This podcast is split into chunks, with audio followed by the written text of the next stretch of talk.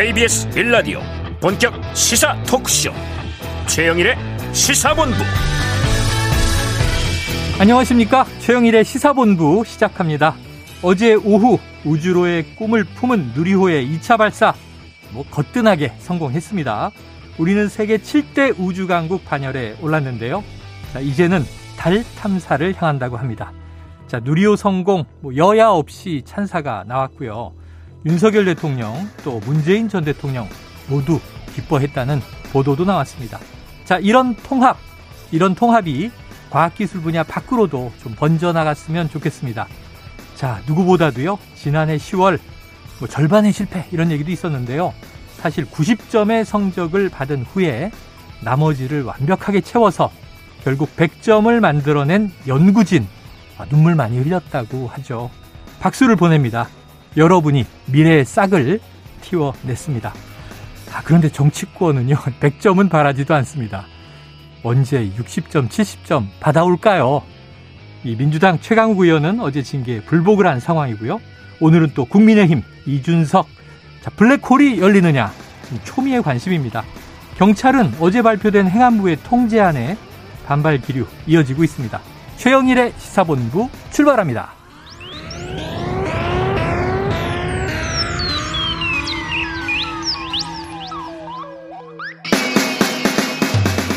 네, 1부에는요, 오늘의 핵심 뉴스를 한입에 정리해드리는 한입뉴스 기다리고 있고요. 2부 10분 인터뷰 오늘 두 가지가 준비되어 있습니다. 먼저 이원재 국토부 차관을 연결해서 윤석열 정부의 첫 부동산 대책을 꼼꼼하게 짚어보고 이어서 조기주 항우연 팀장과 함께 누리호 성공 현장의 분위기와 그 의미를 짚어보겠습니다. 그리고 진격의 보수 사건본부도 준비되어 있습니다. 한 입에 쏙 들어가는 뉴스와 찰떡궁합 이 디저트송 신청 매일 기다리고 있으니까요. 오늘 뉴스에 어울리는 노래가 있으면 문자 샵 9730으로 자유롭게 보내주시기 바랍니다. 오늘의 디저트송 선정되신 분께는요. 무려 치킨 쿠폰을 보내드리고 있습니다. 짧은 문자 50원, 긴 문자 100원입니다.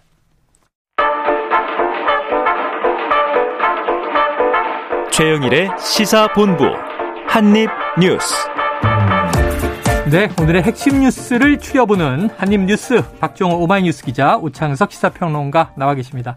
어서 오세요. 안녕하십니까.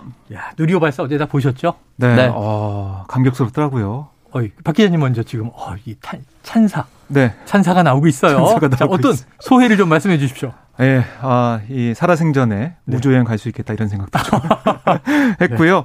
그러니까 우리가 사실은 이게 성공할지 뭐 성공 못할지 여러 가지 음, 음. 가슴 졸이면서 봤는데 날아가서 계속 쭉 날아가는 모습 보니까 아 정말 뿌듯하고 아, 우리도 쭉, 우주 쭉, 강국이. 됐다 네. 이런 걸좀볼 수가 있었고요. 음. 그러니까 16분간 계획대로 정상을 비행해서 700km 고도의 인공위성을 정상에도 올려놨다.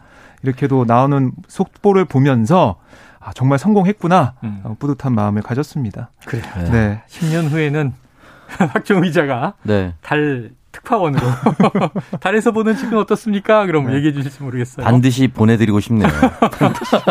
비싸서. 오평론가는 안 가시고 아, 네, 저는 구경을 지구에서 하겠습니다. 지구에서. 네, 네. 저는 이거 발사해서 너무 기분 좋았는데 네. 꺼진 불도 다시 보자 이런 생각이 약간 들었어요. 예. 그러니까 지난해 이제 나, 나로에서 이제 누리호죠. 그 나로에서 이제 어, 우리가 이제 연구를 해서 이제 누리호가 아, 발사가 예, 돼서 9년 전 예, 네. 나로호에서. 근데 그 연구를 할 때 러시아에서 그 모형을 받았는데 네. 후르니체프에서 네. 모형이 아니고 실제 엔진이 왔다고 하더라고요. 아. 그래서 러시아 그 항공우주국 후르니체프 소장이 네네네. 경질됐다. 아. 그러니까 이제 모형을 다시 만들기가 귀찮았다라고 추정을 하더라고요. 그러니까 모형을 만들려면 새로 품을 들여야 되니까 귀찮아서 그냥 남아 도는 네. 이 로켓 엔진을 보내버렸다. 네. 근데 그걸 우리 과학자들이 일일이 다 분해해서 음. 연구했다는 거 아니겠습니까? 정말 우리는 노고에 박수를 보내드리고 대단하죠. 네. 네. 다 뜯어서 네. 그걸 다시 만들고 개선을 해서 이제 1톤급 1톤급 위성을 쏠 수 있는 발사체 보유 일곱 음. 번째 국가가 됐는데 자 뭐 비전문가 얘기 들어봐야 기분 좋았다 이런 얘기죠 뭐. 맞습니다. 우주여행 2부에 그렇죠. 전문가를 연결해서 자세하게 연구진의 얘기를 들어보도록 하고요. 어쨌든 어제는 모든 국민이 너나 없이 박수를 친 날이었고요. 이 여운이 좀 오래오래 갔으면 좋겠다는 생각입니다. 요즘에 워낙 싸우는 뉴스만 많았는데 네. 음. 어제 잠깐 좋았어요. 자, 그런데 또 걱정스러운 게 지금 코로나19 물론 이제 가을에 재감염 확산에 대한 걱정하고 있지만 지금은 좀 잦아들고 있는데 이번엔 또 원숭이 두창 지금 의심 의심 환자 두 명이 국내에서 발견됐다고요. 네, 그렇습니다. 아, 지금 한 명은 이 독일을 다녀온 우리나라 아, 그 내국인이고요. 네. 또한 명은 이 외국인이에요. 네. 그래서 두 사람이 지금 발견이 돼가지고 검사를 진행했는데요.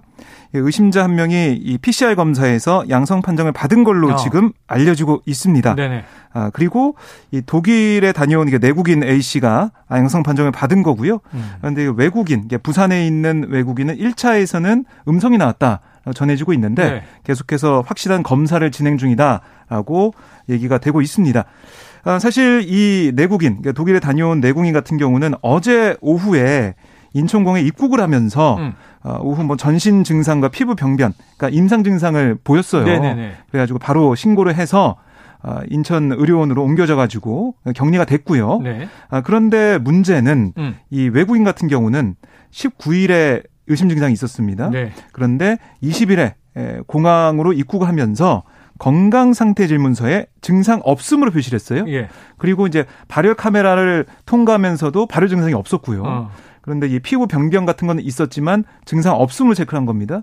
그래서 거기 공항을 통과해서 하루 동안 사실 어떤 일정으로 또 어떤 루트로 생활했는지는 아직 알려지지 않고 있어요. 음. 그러니까 하루 시간이 비는 거죠. 아하. 그 다음에 이 몸이 안 좋아서 병원에 찾아가지고 이 증상이 보여서 어. 격리가 된 상황인데 아, 하루 동안 이게 잘못하면 원숭이 원숭이 두창 물론 이게 아, 코로나19처럼 에어로졸을 통해서 네네. 막 퍼지고 이런 건 아닙니다. 아니지만 아, 당국이 좀 아, 유익 있게 이 상황을 좀 지켜보고 있습니다. 자, 밀접 접촉으로 전파되는 건 마찬가지고 네. 다만 이제 감염력이라든가 전파력이 음. 코로나19 정도는 아니다. 그럼에도 불구하고 지금 이런 사례 유증상인데 감추고 음. 돌아다니는 분들 이 처음에 우리 코로나19도 그래서 이제 급 확산이 됐잖아요. 네, 그래서 처음에는 확진자들의 동선이 공개가 됐을 네. 때몇 번 확진자 동선 이렇게 해서 네. 서울 갔다가 남양주 갔다가 갑자기 또 일산 갔다가 이 동선이 한 사람이 공개가 되는데 어떻게 이렇게 많이 돌아다닐 수 있지? 네. 막 이런 식으로 몇몇을 사실 타깃팅해서 이렇게 비판할 수밖에 없는 상황으로 전개됐는데 네.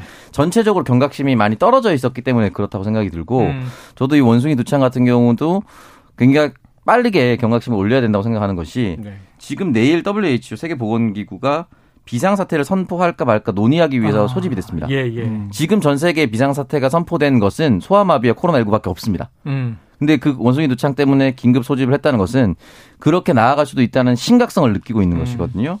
그리고 지금 세계보건기구 데이터를 보면은 42개국에서 2,103명이 확진을 받았습니다. 네, 네. 현재로서는 유럽 국가에서 나온 확진자가 전 세계 인구의 84% 정도긴 하나 예. 빠르게 다른 나라로 확진이 되고 있고 음. 일부 브라질 같은 경우는 해외 출입국 기록이 없음에도 불구하고 지금 확진 사례가 나오고 있어요. 네. 이게 도대체 설명이 안 되는 부분이 있기 때문에 음. 지금은 우리가 경각심을 빠르게 올려야 한다는 선제적 조치일 겁니다. 그래서 네. 지금 뭐 KBS를 포함해서 정부 당국도 이 원숭이 독창에 대해서 빠르게 좀 경각심을 올릴 필요가 있다. 네. 그런 생각이 듭니다. 자, 이게 우리가 또 새로운 바이러스에 대해서 이 바이러스 감염병이거든요. 지켜봐야 하고 물론 이게 아주 신종은 아니에요. 1970년에 발견이 됐고 음. 아프리카 풍토병으로 알려져 네. 있는데 지금 전 세계적으로 발병 환자에 아프리카에서 나오는 게 아니라 유럽에서, 유럽에서. 나오고 있고 예. 최근에 여행이 풀리면서 우리나라 분들이 음. 제 주변에도 유럽 여행을 많이 가셨어요. 그러니까 이제 결국은 또 이제 글로벌 이 연결망이 촘촘하게 강화되면 42개 국가라고 했는데 지금 우리나라도 일단 포함이 된 거지 않습니까? 그렇습니다. 이번에. 자, 좀 경각심을 가질 필요가 있다. 자, 그래서인가요? 윤석열 대통령이 이 원숭이 두창 검역을 강화하라. 네, 그리고 백신과 항바이러스제를 조속 도입하라. 음. 이런 얘기를 했군요. 그렇습니다. 아, 특히 이번에 그 외국인 같은 경우는 공항에 들어올 때 사실 별다른 뭐 조치 없이 통과가 된 거 아니겠습니까? 네네. 물론 입국 이 확인서에 아, 여러 가지 얘기를 적을 때 증상이 없다라고 했기 때문에 음. 그걸 어떻게 다 일일이 확인할 수가 있겠느냐 이런 반론도 있어요. 또 발열 체크할 때 열이 나오지도 않았고. 이 미열이래요. 그러니까 마스- 37도 정도라니까. 그러니까요. 기존에 우리 저 코로나19 때 거의 모든 KBS에도 들어올 때 발열 체크를 했었습니다만 네. 지금 없어졌고 그게 37.5도 기준으로 돼 있으니까 음, 미열은 안 잡히는 거죠. 네. 그래서 또 마스크를 쓰고 있기 때문에 일일이 확인하기가 어렵다는 그런 어려움이 있습니다. 음. 아, 그럼에도 불구하고 오늘 윤석열 대통령의 발언을 보면 이 검역 관리를 강화하고 국내 추가 발생 상황을 면밀하게 모니터링하자 라고 방역 당국에 지시를 했습니다. 네. 자, 뭐 정부의 대응도 중요하고 방역 당국의 또 준비도 철저해야 되겠지만 국민 모두 경각심을 좀 가지고 지켜볼 필요가 있겠습니다. 이게 보통 일이 아닌 게요. 수포가 발진하잖아요. 네. 이게 격리 기간 지금 3주더라고요. 아. 이 코로나 때 우리가 일주 격리로 네. 답답한 게 문제가 아니라 이 특정 산업이나 직장이나 지역 사회가 이렇게 거의 봉쇄되다시피 뭐 했던 적도 마비됐었죠. 있죠. 음. 네. 그런데 3주 동안 격리된다고 생각하시면 이게 딱지가 떨어져 나가야 음. 이제 해제된다고 합니다. 그래서 확산이 코로나19만큼은 아니지만 한번 걸리면 타격이 상당히 크다. 이걸 좀 유념하실 필요가 있겠고요. 자, 다음으로 이제 정치권 뉴스를 볼 텐데 국회 지금 놀고 있죠. 우리가 마비라고 하지만 지금 네. 원구성도 안 되고 아무것도 안 하잖아요. 그래서 그렇습니다. 이거 좀 풀자고 음. 음. 여야 원내대표들이 만나자 해서 야 좋다 그랬는데 네. 불발이에요. 네. 오늘 오전까지만 해도 지금 박홍근 원내대표가 자, 이제 우리가 민생 살리기 위해서 조건 없이 만나자. 음. 만나서 허심탄회하게 얘기하자라고 제안을 했어요. 네. 그래서 이 제안대로 오후 4시에 여야 원내대표가 만나겠구나. 예. 또 만날 거다라는 일정이 지금 보도가 됐거든요. 음. 아, 그런데 아, 방금 전에 이 박홍근 원내대표가 만날 수 없다. 이렇게 얘기를 했어요. 네. 사과해라. 이렇게 얘기했는데 왜 사과라는. 말이 나왔냐? 네. 권성동 원내대표의 예, 국민의힘 원내대표의 발언이 음. 보도가 되면서 박홍 원내대표가 보고 이건 아니다라고 판단한 겁니다. 네. 그러니까 권성동 원내대표가 뭐라고 했냐면 아니 이 여야 간 상호 고소 고발 그러니까 대선 때 많이 있었지 않습니까? 네네네. 이거를 뭐 취하하자 음. 이런 얘기를 했는데 어, 그러면서 이재명 어, 이전 후보 음. 어, 당시 후보에 대한 고소 고발권 취하를 요구했다.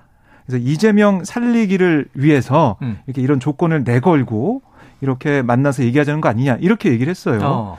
그러니까 아, 민주당이 이 제기하고 있는 제시하고 있는 어, 양보 또 요구하고 있는 안 이런 것들이 결국 이재명 살리기다라고 규정을 하면서 어. 이게 또 보도가 되면서 민주당도 아니 어떻게 그런 말을 하고 있냐 왜곡한 그런 모습이다 아, 바로 잡고 사과하지 않으면 만나지 않겠다 이렇게 또 얘기를 했어요. 네.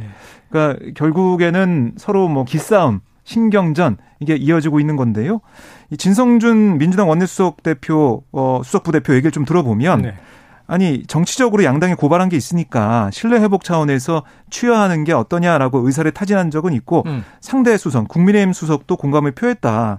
이재명이란 이름, 이재명의 이자도 거론하지 않았다. 이렇게 얘기를 했는데 이런 민주당의 아, 요구 여기에 대해서 이걸 이재명 살리기로 국민의힘이 규정을 한 건지 아니면 국민의힘에서는 이재명의 이자를 들은 건지 음. 이건 더 확인을 해봐야겠지만은 아, 여야 원내대표가 모처럼 만나서 허심탄회 얘기한다라고 많이 네. 기대를 하셨을 텐데 무산이 된 모습입니다. 야, 처음엔 조건 없이 만나서 네. 민생을 위해서 여야가 좀 뜻을 모으자 이런 취지였는데 음. 이자가 등장을 하면서 여야가 또 아주 골이 깊어졌어요. 오평론가님 이거 어느 쪽 잘못입니까? 이게 지금 보세요? 조건 없이 만나기로 했는데 서로 조건이 조건이 나왔다는 거 아니겠습니까? 예, 그렇죠. 그러니까 만약에 권성동 원내대표의 말이 맞다면 음. 민주당 측에서 먼저 이재명 고발 조치를 취하라는 조건을 걸었던 것이고 음. 근데 박홍근 원내대표가 알아보니까 그런 내용이 없었으니까 다시 열리려면 사과라는 조건을 또 건 겁니다. 음, 이게 사실 계속 공회전할 수밖에 없는 상황이 돼버렸어요. 그러네요. 근데 좀 깊이 들여다 보면은 과연 지금 이재명 책임론이 있고 당 대표의 흔히 말하는 친문계열의 후보군들은 이재명 때문에 대선 지고 지선 졌는데 이재명 출마하지 말아야 된다 전당대회 이런 음. 얘기하고 있지 않습니까? 내부에서 그게 논의가 되고 있죠. 네, 그렇게 경론이죠. 얘기가 되고 있는데 협상 자리에서 이재명 고발 취하를 얘기를 했다? 음, 그건 쉽게 일어나기 힘든 일이라고 봅니다. 네. 그렇다면 권성동 원내대표가 진짜로 말했을까 아니면 거짓말을 말했을까 이거보다 다시 논의를 해야 되는데 이런 내용 자체가 등장했다는 것 자체가 지금 네. 저도 말씀드렸다시피 깊이 얘기한다는 게 진위를 가리는 걸로 나오면 네. 이 공회전할 수밖에 없어요. 아유, 그러니까 선거 때 고소 고발은 많아요. 네. 과거에는 그랬다가 이제 선거가 끝나면 여야가 신사협정처럼 보통은 다 같이 취하고 했는데 네. 언제부턴가 끝까지 가는 또 분위기가 요즘 있어요. 맞습니다. 처벌 받고. 네. 그런데 사실 뭐 지난 지방선거는 고소고발 대상이 지역별로 너무 많을 거고 음. 대선을 생각하면 주로 이 본선 후보는 한 명씩이었으니까 네. 상호 간에 많을 수밖에 없는데 어쩌면 민주당이 인정하는 바 자, 고소고발서로 취하자라는 얘기를 한 건 맞다. 음. 근데 그것을 또 권성동 원내대표는 음. 그 대선에 초점을 맞추면 이재명 후보라고 음. 확대 해석을 한 것인지 네. 음. 아니면 이름이 정말 등장한 진실 공방인지 아이 좀 모르겠습니다. 이거는 이재명 후보 한 사람으로 걸 수는 없고요. 네. 대선 기간에 고소 고발이 이루어지면요. 가장 많이 고소 고발을 받는 사람은 대변인입니다. 아 말을 제일 많이 하니까. 대변인 이재명 후보가 직접 나와서 누구한테 이제 고소 고발 당한다기보다는 네네. 이재명 후보와 함께 했었던 대변인들, 음. 윤석열 후보와 함께 했었던 대변인들이 네. 가장 많이 고소 고발 네네네. 당해요. 그렇기 때문에 이거는 특정인이다라고 얘기하기 좀 어렵고요. 네.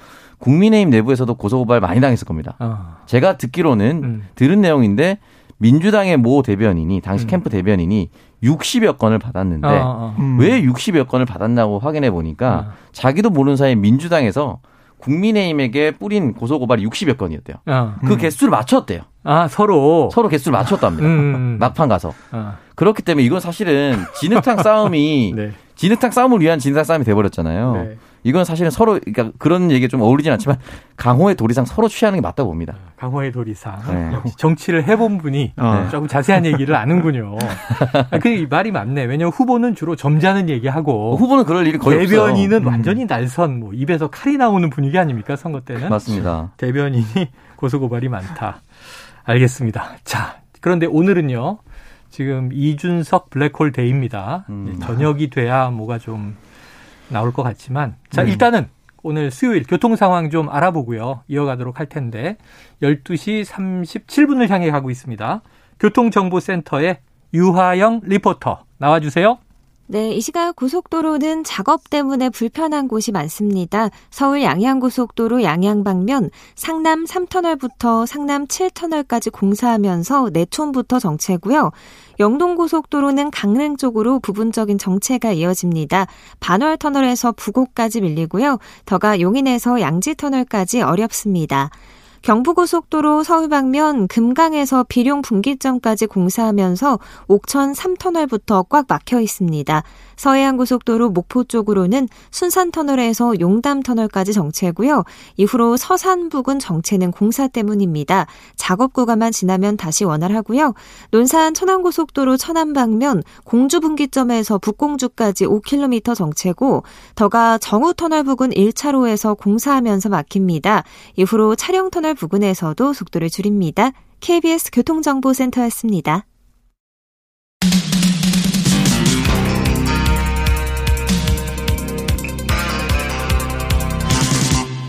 최영일의 시사본부.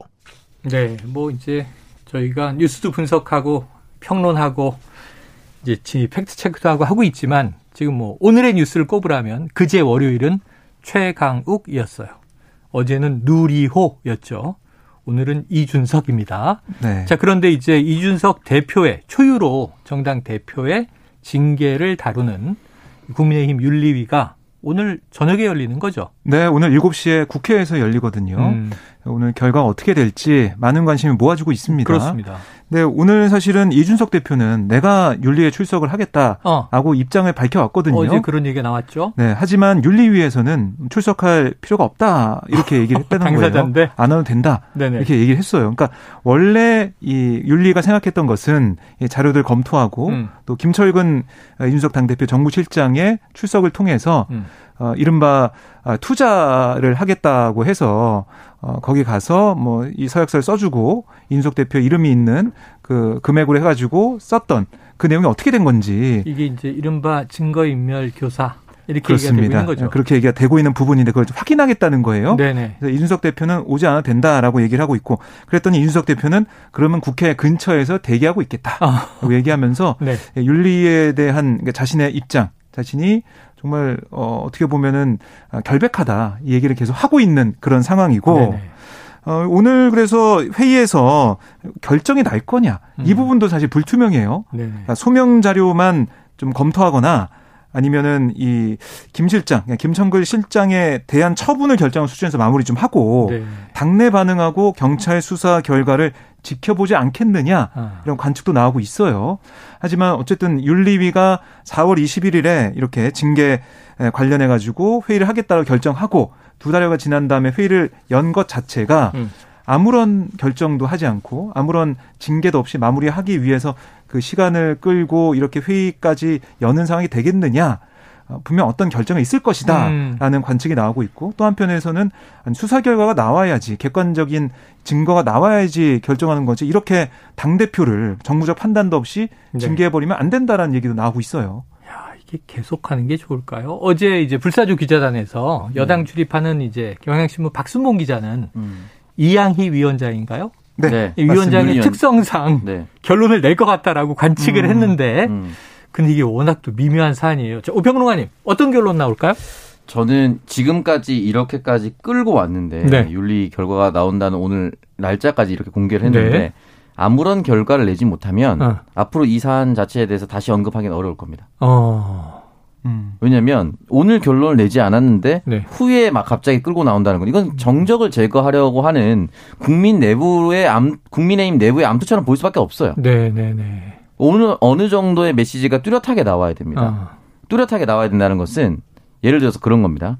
사법부의 판단이 정확하게 나오지 않았기 때문에 음, 당내에서 어떤 성급한 판단을 내릴 수는 없다. 음. 라고 하면 뚜렷한 메시지가 될 수 있습니다. 네네네네. 그렇지 않고 흐지부지 어, 지나간다든지 어. 그런 식으로 나온다라고 하면은 이거는 이준석 제거하기 핀셋 제거용으로 지금까지 끌고 왔다는 것이 너무나도 많이 나오는 것이고 오히려. 예. 또 하나는 나중에 끌고 나왔을 때 시기적으로 음. 예를 들어서 그런 거 있습니다. 국민의힘 당원당규상 임기가 당대표 임기가 6개월 이상 남았으면 새로 선출된 당대표는 그 나 자녀 임기를 네네, 그렇죠. 가야 되죠. 그렇죠. 그럼 자녀 임기가 그 다음에 다가올 총선까지 못 갑니다. 뭐가 내년 6월까지죠. 그런데 그 6개월 이내에 갑자기 음. 6개월 그 시효를 넘어서 음. 한 5개월쯤에 이 징계위기가 열려서 날려버린다. 네. 그럼 총선까지 갈 수가 있는 거야. 그렇죠, 그렇죠. 그렇게 된다고 했을 거면은 철저히 정적 제거이자 공천권을 위한 흔히 말하는 윤리위 해보였다라고 음. 나올 수밖에 없는 거예요. 이게 예. 사람들이 다 알고 있습니다 이미. 아. 많은 사람들이 나와서 설명을 하고 방송에서 네네. 얘기를 했기 때문에 어떠한 의도가 개입되는 걸 알고 있어요. 음, 그렇기 때문에 오늘 정확한 결과가 나와야 된다는 것이고 음. 가슴 아픈 일은 이 가슴 아프다는 표현은 결국 이게 민주당은 강 건너 불구경이에요. 네네네. 이 내용 자체가 처음에 가로세로 연구소라는 같은 보수 진영에서 나왔던 내용이에요. 예, 유튜브에서. 지금 증거인멸 교사의 녹취록도 다 거기 유튜브에서 나왔고요. 음. 그리고 심지어 오늘 저녁 7시에는 윤리위가 열리는 것과 말,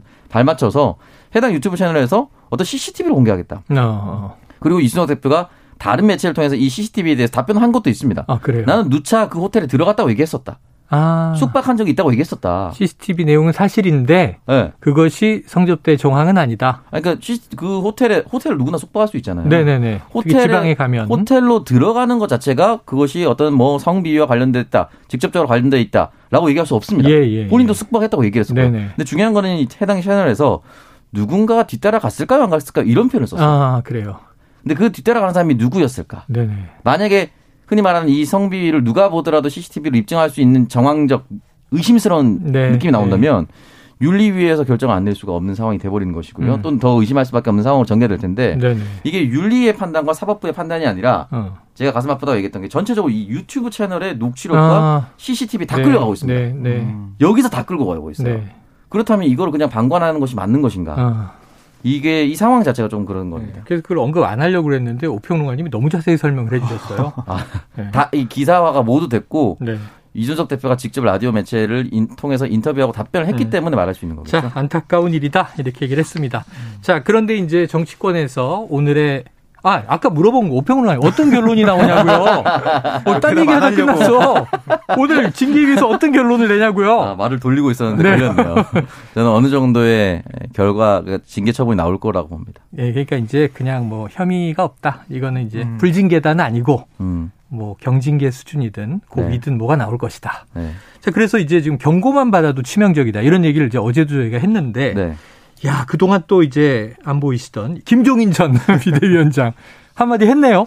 네, 오늘 라디오에서 이 사안에 대해서 뭐라고 했냐면, 아니, 이게 윤리에 회부된 것이 납득이 되지 않았다. 아, 회부된 것 자체가. 네, 그러니까 왜냐하면 윤리 판단은 정확한 증거가 확보된 다음에 해야 되지 않겠냐. 음. 그러니까 경찰 조사가 아직 끝나지 않았기 때문에 경찰 조사가 끝날 때까지 윤리위가 판단할 수 없을 거라 본다. 네. 이렇게 강조를 했어요. 근데 이제 윤리위에서는 사실 어떤 얘기를 하고 있냐면 우리는 경찰 수사하듯 하는 게 아니라 당의 품위를 훼손했는지 음, 음. 이 여부를 국민 눈높이에서 보는 거다라고 네. 얘기를 했는데 여기에 대해서도 김종인 전 위원장이 말이 안 되는 소리다. 어. 아, 뚜렷한 증거도 없이 막연하게 품위니 어쩌니 이래서 판단할 수 없는 거다 얘기를 음. 했고 만약에 윤석 대표가 이 징계를 받고 물러나게 되거나 이렇게 되면 밖에서 볼 때 아니 도로 새누리당 되는 거 아니냐 젊은 당 대표가 이렇게 개혁이 음. 자주 되는 거 아니냐 이런 얘기가 나올 거라는 거예요. 자, 지금 뭐 두 가지의 시각이 일단은 충돌하고 있습니다. 오늘 7시에 열린다고 하니 그 이후에 밤에 뭐 결론이 나오든지 안 나오든지 할 텐데 아유, 그 파장은 또 정치권에 특히 이제 네. 집권 여당 쪽에 음. 어떻게 작동하게 될지 걱정이 앞섭니다. 자, 그런데요. 지난 월요일에 민주당 최강욱 의원은 이른바 뭐 성희롱성 발언 해서 이제 징계위 결정이 나왔는데 네, 이분이가 끝난 게 끝난 게 아니에요. 지금 본인은 여기에 불복했네요. 그렇습니다. 이 재심 절차를 진행하겠다 이 음. 뜻을 어제 이제 밝혔어요. 그러니까 왜 이런 결정을 했냐면 이당 윤리심판원의 결정에 대해 당원 당규에 의해 주어진 재심 신청 절차를 통해서 사실과 법리에 대한 추가적인 소명을 하겠다. 네. 그래서 판단에 다시 구하겠다 이렇게 얘기를 했고요. 음.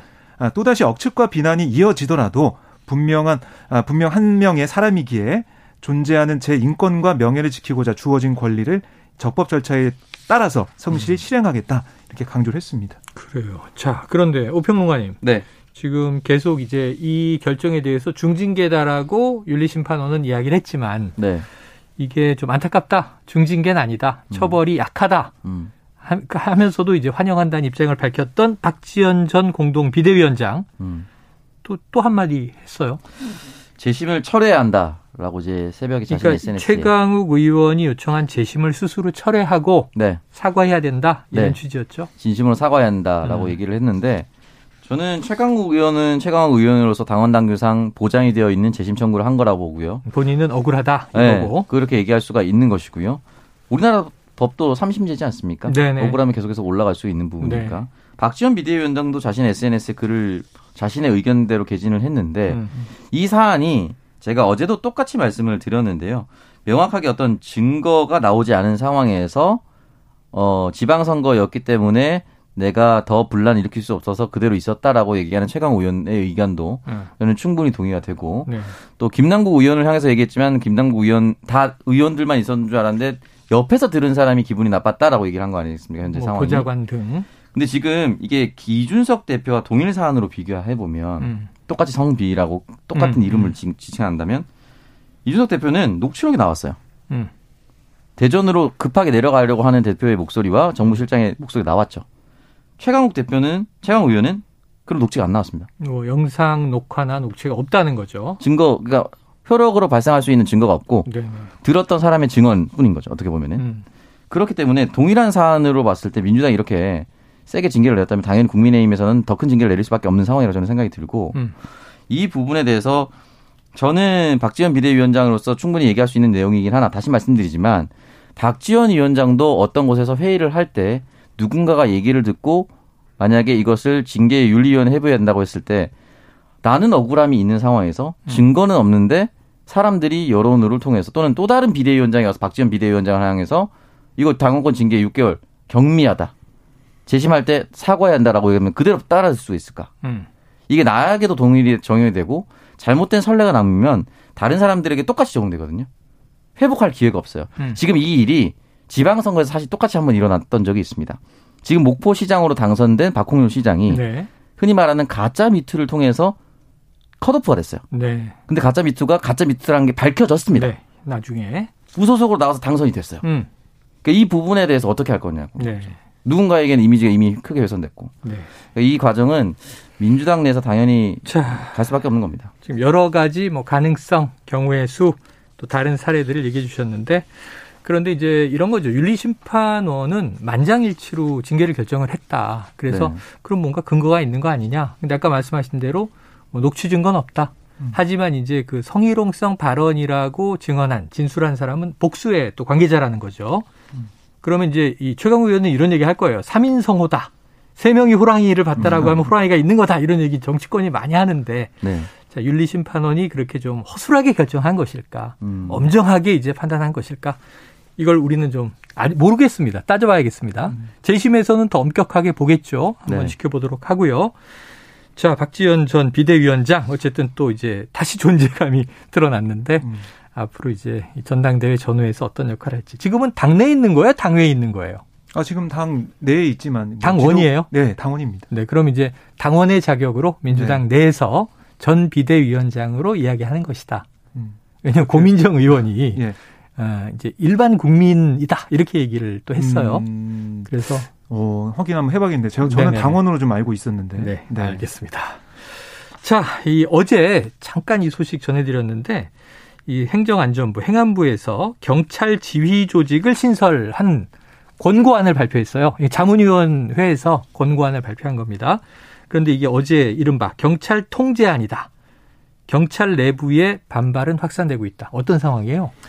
그러니까 어제 이 행안부의 이 자문위가 권고한 내용을 보면 음. 그러니까 말 그대로 경찰국의 부활 이렇게 볼 수가 있고 네네네. 그리고 이 경찰 관련 뭐 지원 조직 신설로 얘기를 했지만은 네. 부활이다라고 얘기가 되고 있고요. 아, 또이 정부 조직법상 각 행정기관장이 소속 청의 중요 정책 수립에 있어서 음. 그 청해장을 직접 지휘할 수 있지만 네. 행안부 장관이 경찰청장을 직접 지휘할 수 있는 관련 규칙이 없기 때문에 네. 이 지휘 규칙을 만들라 이런 얘기를 했어요. 음. 그리고 뭐 이 경찰 고위직에 대한 후보 추천 위원회 이것도 마련하라 얘기도 했고 뭐 징계 관련된 얘기도 했고 결국 이걸 다 하나씩 따져 보면 행안부가 어, 경찰에 대한 민주적인 통제에 나서라 이렇게 해석을 할 수가 있거든요. 음. 하지만 여기에 대해서 일선 경찰을 비롯해서 김창룡 경찰청장을 비롯한 이 지휘부에서는 이건 결국 시대에 역행하는 거다. 음. 법치주의 훼손 우려가 있고 경찰의 뭐 독립성, 중립성을 훼손할 거다 우려를 하고 있어요.